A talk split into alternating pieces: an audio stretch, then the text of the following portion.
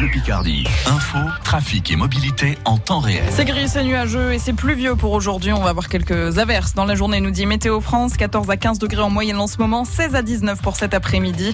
Euh, pour les maximales et puis du vent, des rafales jusqu'à 65 km heure. À 9h, on fait le tour des temps forts de l'actualité en 180 secondes avec vous, Marie-Gaëtane Comte. L'Assemblée nationale examine aujourd'hui un projet de loi pour faire passer de 12 à 14 semaines le délai légal pour avorter. Un changement réclamé depuis de nombreuses années par des associations comme le Centre d'information des droits des femmes et de la famille.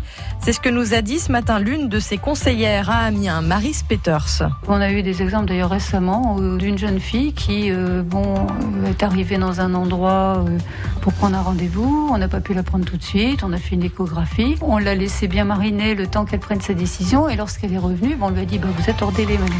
La loi répond à la demande au CHU d'Amiens. Peu de patientes demandent un avortement au-delà des 12 semaines autorisées. C'est ce que nous disait tout à l'heure le docteur Jean Gondry, le chef du service gynécologie du CHU d'Amiens, était l'invité de France Bleu Picardie ce matin.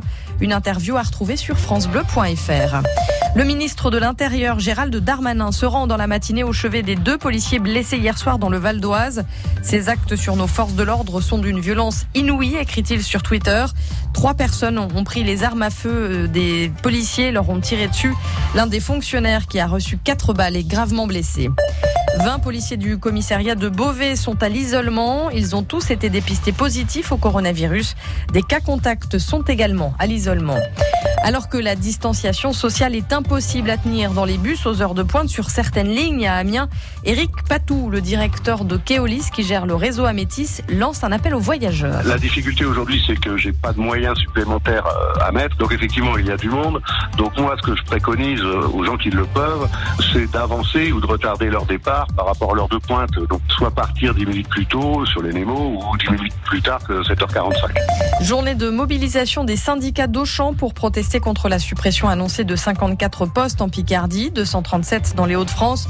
Le syndicat CFDT tracte depuis 4 heures ce matin auprès des salariés de la plateforme logistique dans la zone industrielle d'Amiens Nord.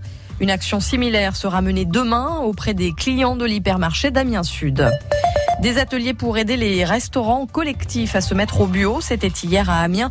La loi Egalim prévoit qu'il faut atteindre 20% de bio dans les cantines dans un peu plus d'un an.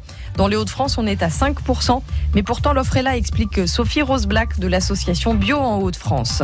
C'est possible. 20% de produits bio, c'est largement possible et c'est la loi. Déjà, si euh, les restaurations collectives euh, introduisaient l'ensemble de la diversité des produits bio existants, on ferait un pas considérable en fait. En football, les choses se précisent à la SC, comme on vous en a parlé sur France Bleu Picardie. Le poste d'entraîneur devrait être confié au coach adjoint Oswald Tanchot, qui assure l'intérim depuis l'éviction de Luca Elsner. Confirmation attendue dans les prochaines heures.